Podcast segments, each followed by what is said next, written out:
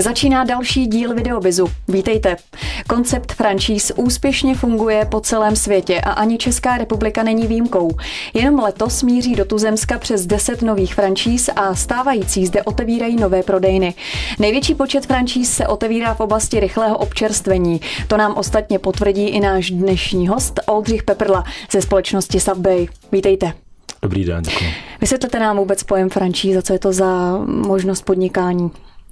Eh, franšíza je zajímavý vztah mezi samostatným podnikatelem a eh, franšízorem. Ten franšízor dodává tomu samostatnému podnikateli který potom nese eh, spoustu nákladů a spoustu povinností, tak dostává know-how a velmi významným způsobem snižuje rizika toho začátku podnikání.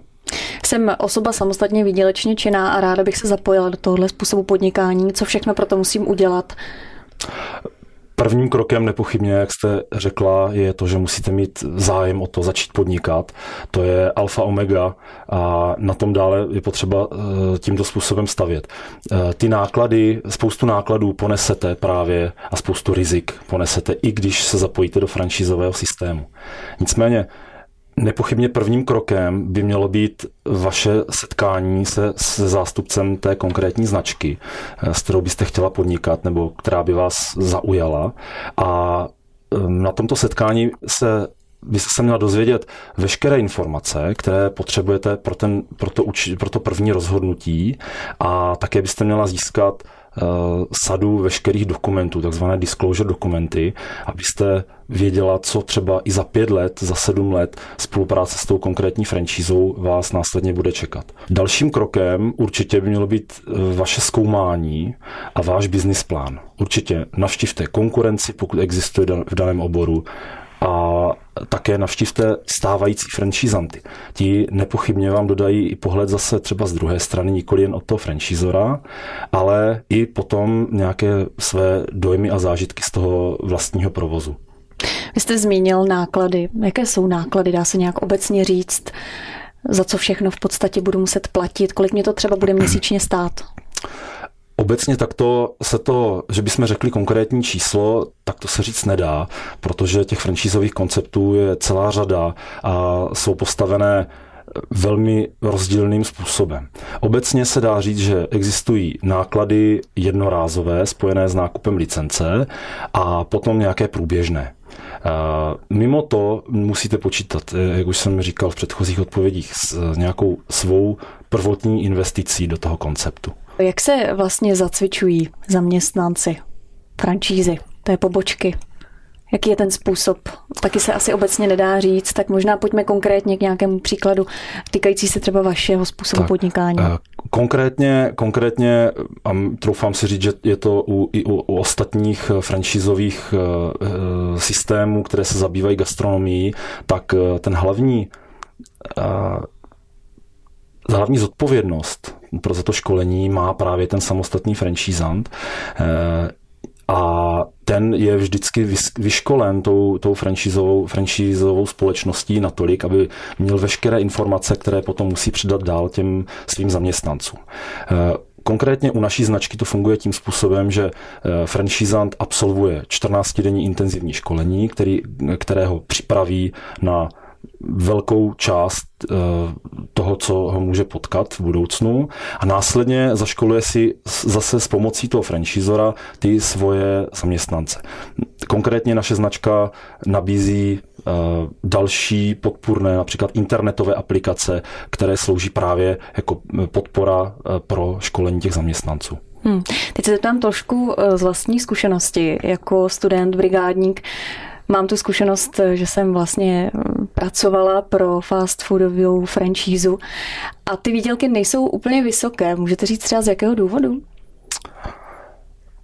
Obecně u nás, eh, jak jste říkala, pracují studenti a studenti dost často jsou omezení eh, například rozvrhem školy. Spousta, spousta z našich zaměstnanců může pracovat například pouze o víkendech, nebo můžou pracovat tři dny v týdnu eh, pouze a ostatní dny musí být ve škole.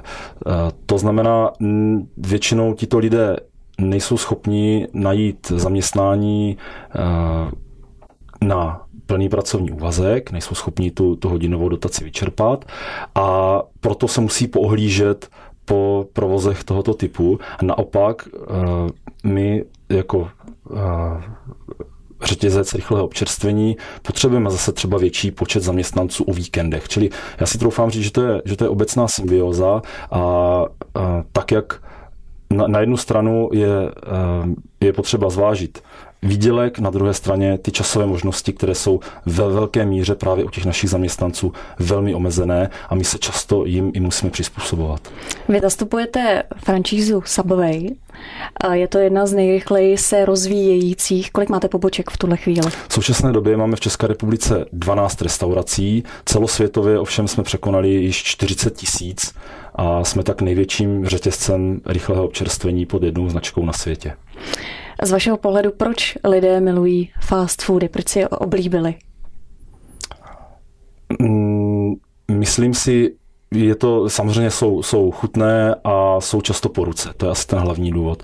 Ve chvíli, kdy spěcháte, potřebujete si rychle něco sníst, tak vás asi neosloví nabídka eh, sednout si do, do restaurace, kde víte, že na to jídlo budete čekat půl hodiny a zdržíte se tam výrazně déle, než že si vezmete uh, něco třeba do ruky. Vůbec to nemusíte konzumovat v té restauraci. Opět otázka zdravého životního stylu. Nesetkal jste se s nějakou kritikou, že zavádíte do České republiky něco, co vlastně v podstatě jako člověku hmm. nepřináší nic zdravého? Já se obecně musím trošičku fast foodu v tomto zastat. Myslím si, že eh, ty řetězce rychlého občerstvení nenabízí nic, co už by jsme tu dávno neměli. Jestli vezmeme tradiční českou kuchyni, nebo když se podíváte do průměrného českého kempu, průměrného českého rybníka, tak eh, ta nabídka, troufám si říct, bude výrazně horší.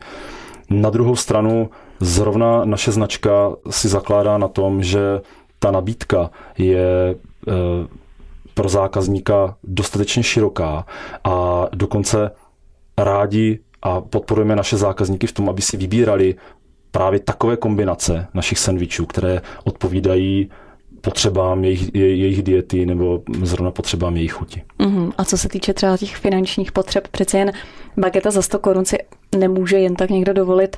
Určitě kritika i z téhle strany, že je to příliš drahé. Ta odpověď, odpověď je trošičku složitější. Eh, obecně ceny v fast foodových řetězcích eh, franšízových jsou pouze doporučené franšízorem. Čili je i na tom jednotlivém provozovateli, jakou zvolí cenovou hladinu. Například cena v našich restauracích mimo Prahu, tak ta průměrná cena sendviče našeho je 75 korun a myslíme si, že je potřeba to posuzovat nejenom, že to je mm, bageta, kterou koupíte na benzínce v celofánu, ale musíte do toho počítat, že opravdu i tu službu, kterou tomu zákazníkovi poskytujeme. Například, že si může sestavit ten sendvič na míru, nebo že máme denně čerstvé pečivo. Hmm. Takže, s tomu dobře rozumím, v podstatě přizpůsobujete cenu regionu, ve kterém eh, ta franšíza funguje, jaké jsou tam finanční uh, možnosti těch obyvatel. Nepochybně ano. Oldřich Peprla, zastupující společnost Savbay, byl hostem Videobizu. Děkujeme za návštěvu. Děkuji za pozvání.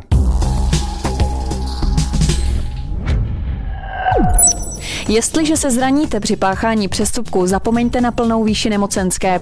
Část nemocenské vám v takovém případě úřady vezmou, i když jste si zranění přivodili jen svojí nedbalostí. Pokud byste si zranění způsobili dokonce úmyslně, můžete na nemocenskou zcela zapomenout, že se nemocenská snižuje u zranění, které vzniklo nedbalostí při páchání přestupku, potvrdil i nejvyšší správní soud. Začal podnikat v devíti letech a během dvou let vydělal již desetitisíce dolarů. Řeč je o mladíkovi jménem Moziach Bridges, který se rozhodl šít a prodávat motýlky. Během dvou let, co motýlky prodává, již Moziach vydělal okolo 30 tisíc dolarů. Navzdory nízkému věku navíc Moziach pomáhá charitě. Chytré telefony válcují v Česku trh s mobilními telefony a jejich počet bude podle všeho narůstat i nadále. Jak píše podnikatel CZ, ruku v ruce s tím se začíná rovněž zvyšovat množství nákupů v e-shopech právě za pomocí smartfonů nebo tabletů. Přibližně pouze každý desátý e-shop má však přizpůsobený obchod i pro chytré telefony. Internetoví podnikatelé by proto měli zvážit investici do mobilní verze svých e-shopů. Mohou tím totiž získat konkurenční výhodu. Tolik nabídl dnešní videobis. Příště na viděnou.